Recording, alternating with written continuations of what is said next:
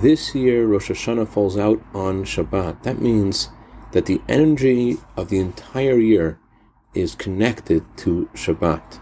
But what does this have to do with us personally?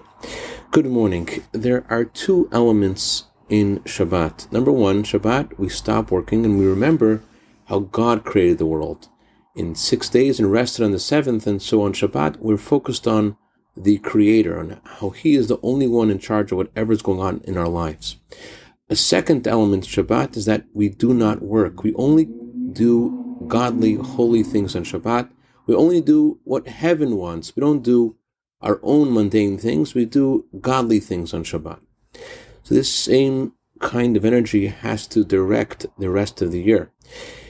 Wherever we are, whatever we're doing, whatever time it may be, we need to inculcate in ourselves this realization that God is guiding every single thing that's happening in our lives. And number two, although we may be involved in something that seems to be very earthy, very low, but if it's something that we are meant to do, we are empowered to make this experience to be a Shabbat holy experience. If we take that mundane activity and have a godly intent in what we're doing and realize the true purpose of what it is, then that experience is transformed from being a mundane experience to an experience imbued with the sanctity of Shabbat. I dedicate a minute of Torah today to Shmuley Shapiro and Yigal Bigun in honor of their birthdays today. May you have a year of bracha, v'atzlacha, begashmi,